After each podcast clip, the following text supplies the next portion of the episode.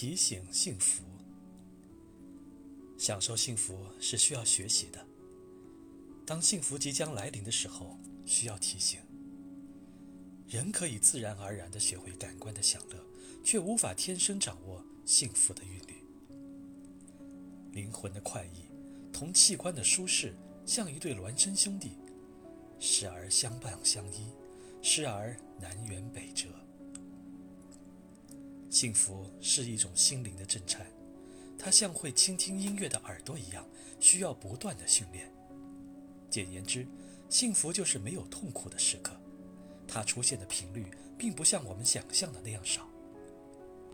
人们常常只是在幸福的金马车已经驶过去很远后，才捡起地上的金鬃毛，说：“原来我见过它。”人们喜爱回味幸福的标本，却忽略幸福披着露水、散发清香的时刻。那时候，我们往往步履匆匆，瞻前顾后，不知在忙些什么。世上有预报台风的，有预报蝗虫的，有预报瘟疫的，有预报地震的，没有人预报幸福。其实，幸福和世界万物一样，有它的征兆。幸福常常是朦胧的，很有节制的向我们喷洒甘霖。你不要总希冀轰轰烈烈的幸福，它多半只是悄悄地扑面而来。你也不要企图把水龙头拧大。幸福会很快的流逝，你必须静静的以平和之心体验幸福的真谛。幸福绝大多数是朴素的，它不会像信号弹似的在很高的天际闪烁红色的光芒，它披着本色外衣，温暖的包裹起我们。幸福不喜欢喧嚣浮华，常常在暗淡中降临。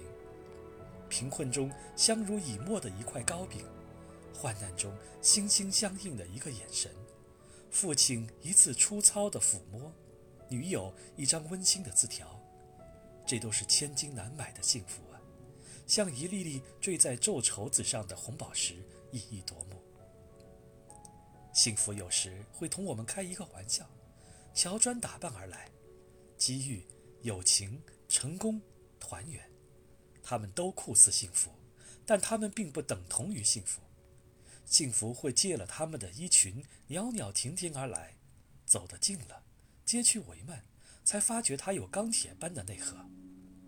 幸福有时会很短暂，不像痛苦时的笼罩天空。如果把人生的苦难和幸福分至天平两端，苦难体积庞大，幸福可能只是一块小小的矿石。但指针一定要向幸福这一切倾斜，因为它是生命的黄金。